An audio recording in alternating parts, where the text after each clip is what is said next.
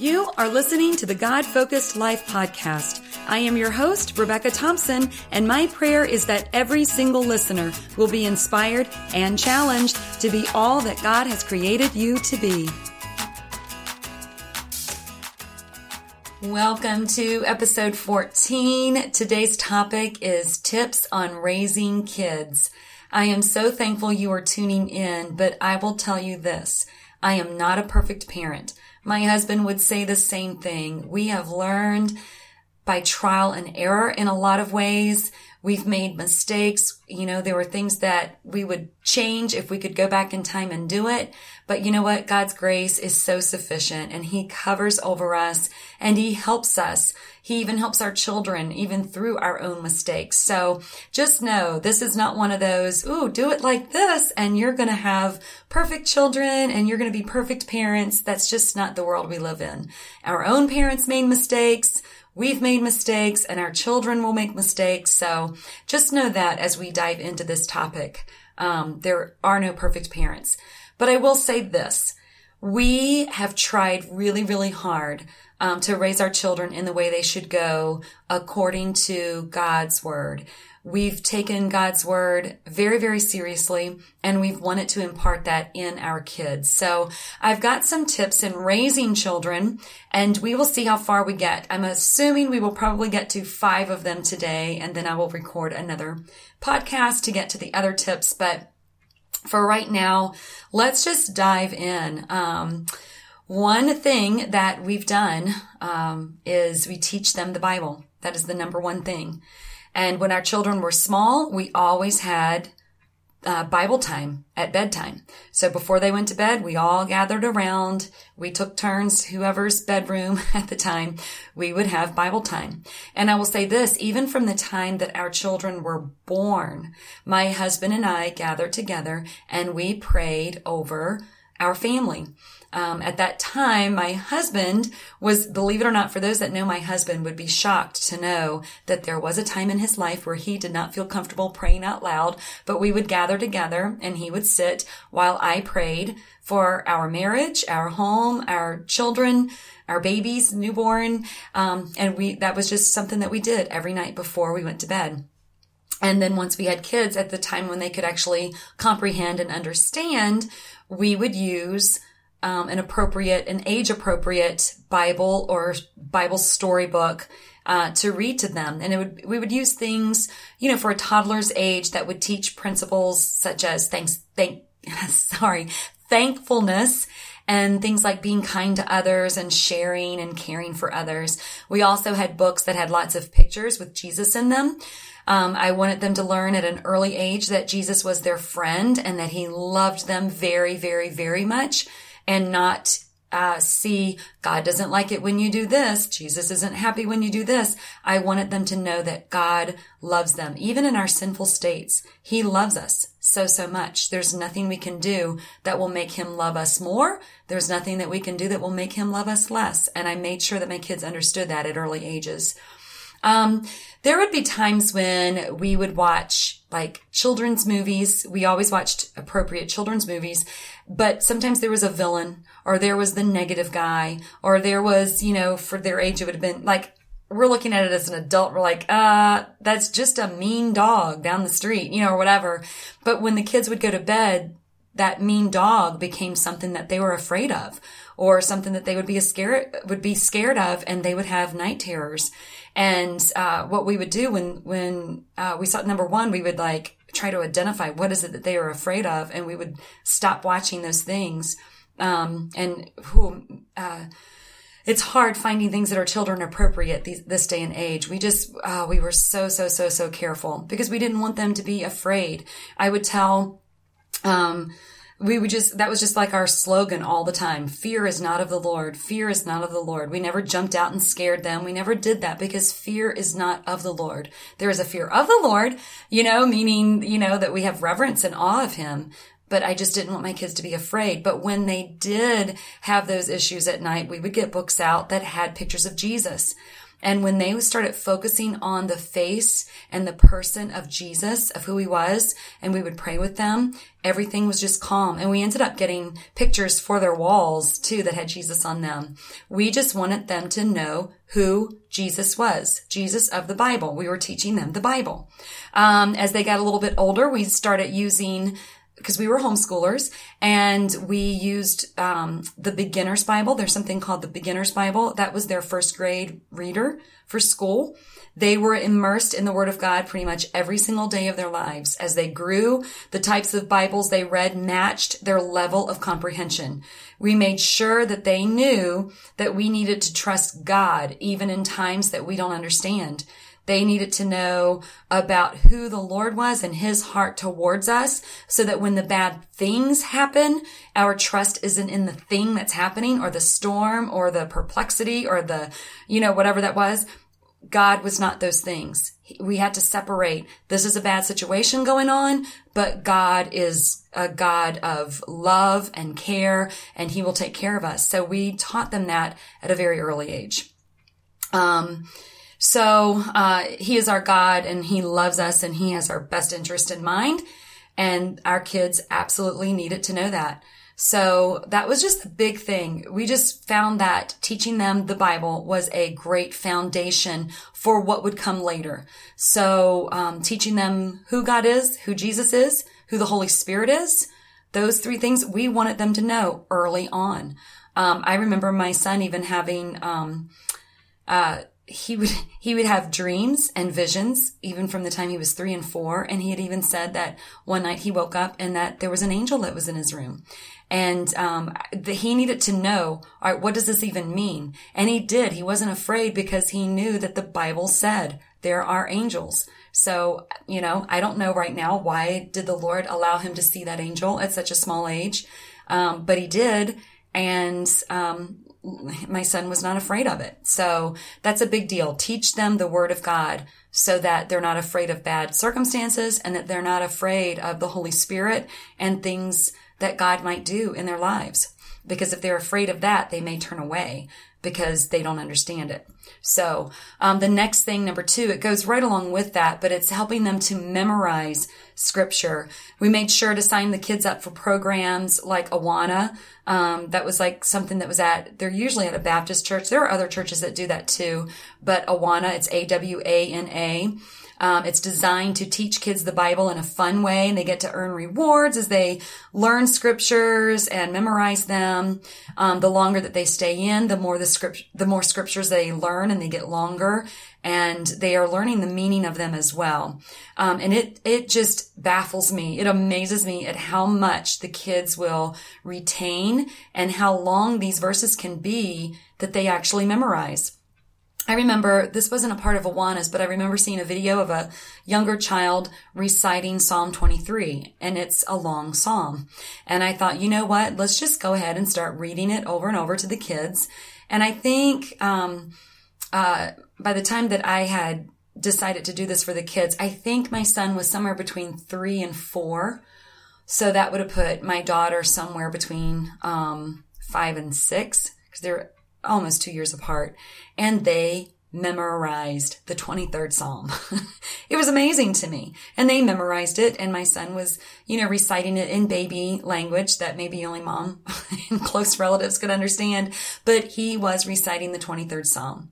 And we know uh, the 23rd Psalm, if you read that, that is an amazing passage of scripture to know that God never leaves us nor forsakes us and he walks with us through the darkest of valleys and that we don't have to fear any evil because he, thy rod and thy staff, they comfort me. And so that was, it was just awesome to see them memorize that. And then as they got older to be able to apply it to their lives. Um, number three, this one was a very important one that I had to learn um, it was hard for me. But number three is you are their parent and not their friend. It's so easy for parents to get soft and want their kids to like them, right? We want to be their friend. We want to love on them and make them happy so that they will like us.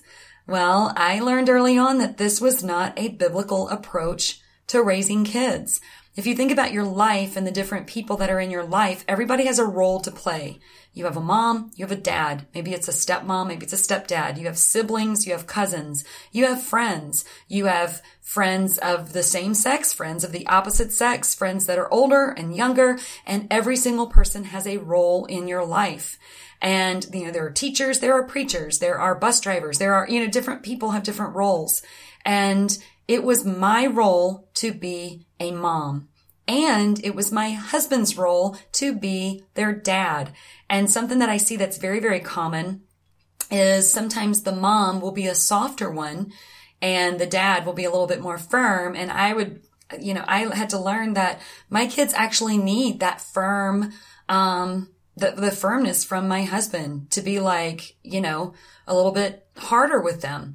Uh, if you notice, I know this is like comparing humans to animals, but if you even see like dogs correct their young, they literally bite them on the face and throw them down and stand on top of them just to make sure that they are submissive or, you know, um, that's what they do to kind of train each other in territory things. But, um, that firmness really does set the boundaries and teaches them. And so I had to learn early on that I'm not their friend. I remember seeing Olivia. She's my firstborn and she was little. Uh, you know, she was walking, but she was still very little. And I would tell her no, and she would still do it. And then my husband would tell her no, and she would stop. And I looked at my husband. I still remember my very words that I said. I said, if I'm going to do this stay at home mom thing, she has to obey me the same way that she's obeying you. And he said, well, number one, he, he, gave me two points there. He said, number one, you can't be their friend. You are her mom. You are the parent. And number two, um, is no has to be no. And so, um, and we're going to get into that. That's actually number four and we'll get into that. But he was like, you have to make sure that you are winning the battle of wills. So I'll, I'll save that, you know, once I get into number four, but it's just, I am their mom. I'm not anybody else. I am their mom and I need to do that job well. Now there's different seasons as your kids get older and even the role of a mom changes as they get older. But, um, you know, in those younger years, I had to lay down the law while my husband was at work. Um, so, um, if we, if we appeal to their fleshly desires and give them everything they want, they learn to want their way more and more without considering others. They form a new level of selfishness that will erupt with tantrums and anger and bad behavior, all because they want to get their way. Um, God wants to use us as their parents to discipline and guide our children into submission so that they will learn how to be humble and submissive and then be teachable and trainable even from God. It takes lots of focus, time, and so much effort. And I'll admit I was, it was very tiring in those young year, younger years. I was tired a lot and it wore me out, but I do not regret for one min- minute parenting my children and, um, trying to be a mom instead of their friend and somebody that they liked. I needed to be somebody that they learned obedience to. Um, that sounds so harsh, but you know what? It's not. It's training our children to be good citizens, to be kind to others, um, and it, it just continues to go our entire lives, really. But we can set that foundation when they are younger. Um, and it's, it's just nice when you set that foundation when they're young because by obeying us, I would pull out the Bible and say, this is what God has asked me to do as your parent.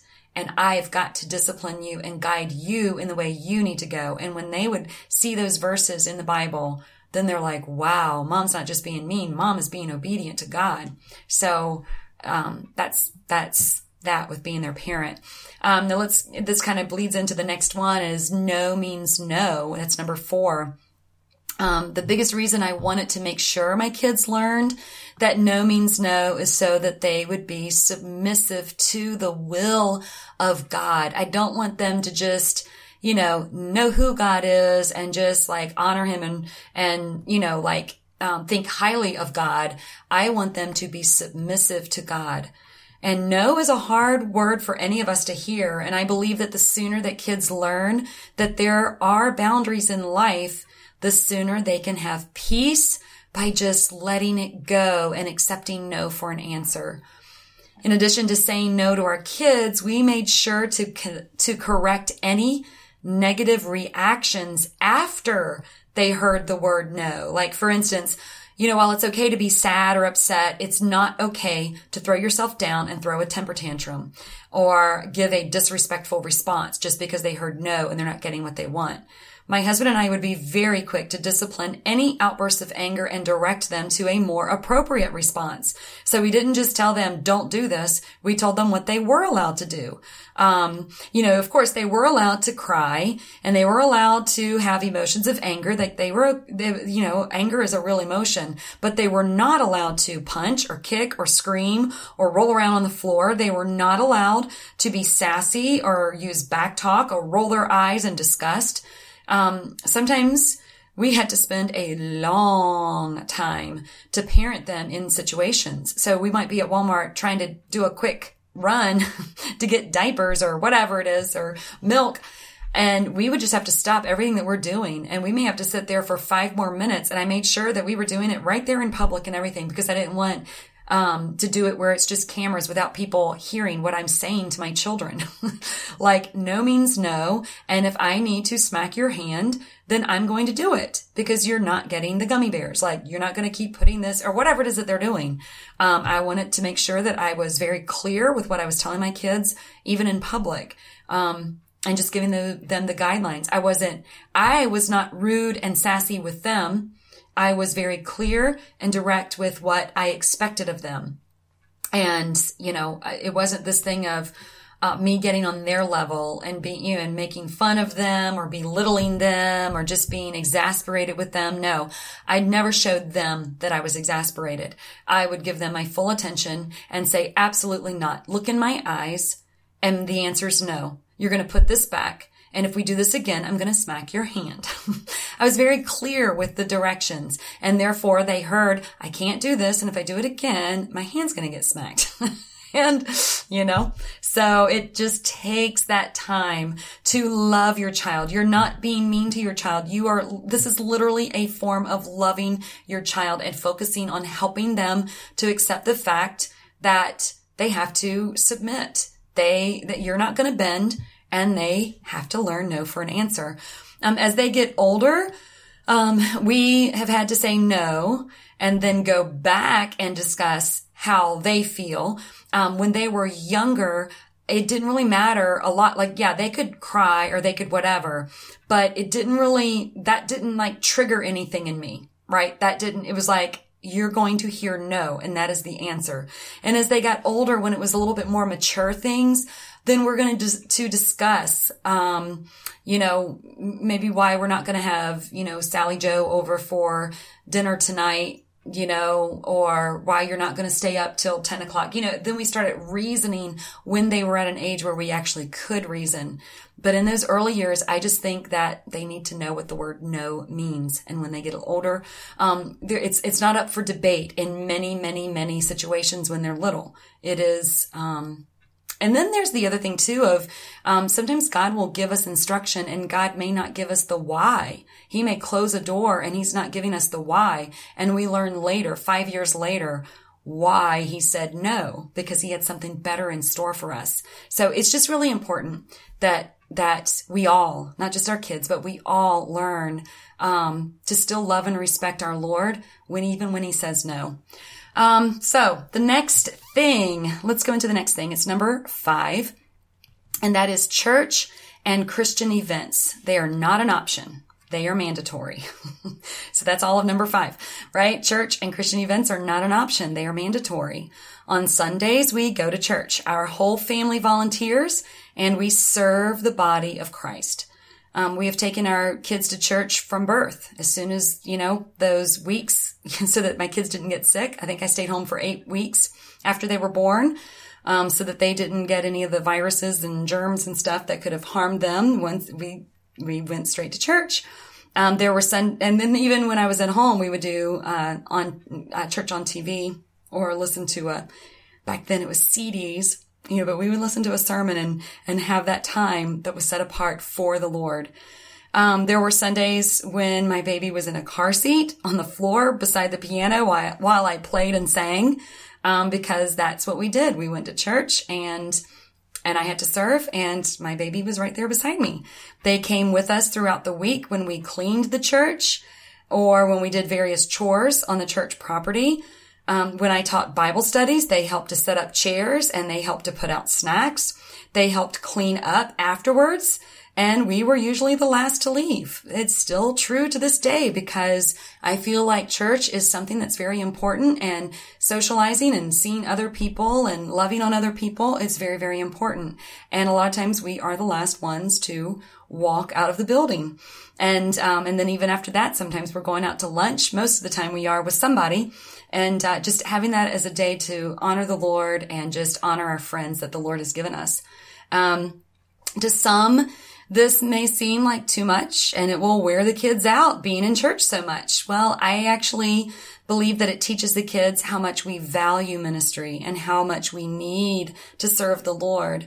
I want to make sure that we are balanced and not making them resent church. I, I, I want to make sure that my kids aren't miserable. Um, as my kids are teenagers now, we really consider uh, where they would like to go to church or where they would like to absorb, you know, whether it's youth groups or whatever. And um, at these ages, we can be involved literally in three different churches at one time, meaning we may go to church on Sundays, Sunday mornings here, but the kids are going here on uh, another place on Wednesday nights and they're going a different place on Sunday nights or whatever that looks like. Um, and that is okay. But I just want to make sure that they um, are in church, they value it, and they don't resent it. And sometimes we will head for ice cream, you know, after church as a way that we would just say thank you, um, or go to a movie afterwards. Thank you so much. This was a conference this weekend and you guys were amazing. Let's go and relax. And we just make sure that they know how thankful we are. Um, we have truly surrendered our hearts to the Lord and we want to show the kids just how much we love the Lord by loving his people. This becomes a way of life instead of a chore that they hate. We don't see this, we don't uh, display this as something like, oh, it's like cleaning the house or cleaning the room or building something or, you know, some kind of chore. It's who we are and it's what we do as members of the body of Christ. There have been times when we couldn't go to church for one reason or another and um, and both of my kids will say, ah, oh, it's so weird that we didn't go to church and they actually missed it. There was a season where there were a couple of, um, you know, maybe in a move or a transition and there were a few Sundays in a row that we didn't go. And our kids are like, they will both say, we have got to go to church. Like literally, they've kept us in check before. That is a great feeling. It's like, uh oh, got caught, you know, teach your children and then they hold you accountable. Um, church is just a way of life for our entire family. Um, and so I think it's a, a beautiful thing when the whole family can go and worship the Lord together and experience the Lord together. Something else along with that, it's not just church, but it's also under that same category, number five, um, churchy events, churchy events like conferences or worship, um, uh, worship concerts. I, I, hate to use the word concert, but worship services, whatever you call them. Um, I just want to make sure that when we go, it's going to be something that they're going to benefit from.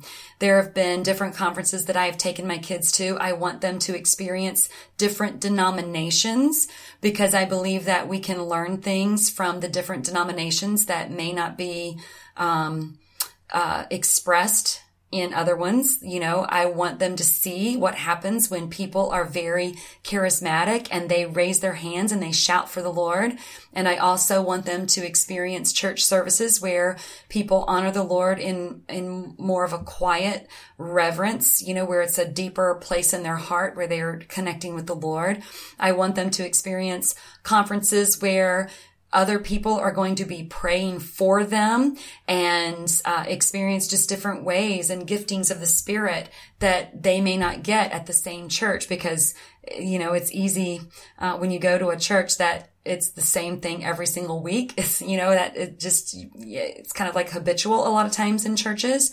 And i just wanted to make sure that my kids would experience like okay let's go see this worship band and uh, let's just worship the Lord with them. And they would experience something amazing each time that we would go. Uh, um, it's just a family thing that we value together. Something else is I, you know, make sure it's kind of on that same um, route is whenever there's a youth retreat, um, I just want to make sure that they are with like-minded um, uh, kids that they are not the sole leaders, like they are the only ones who have been trained up this way.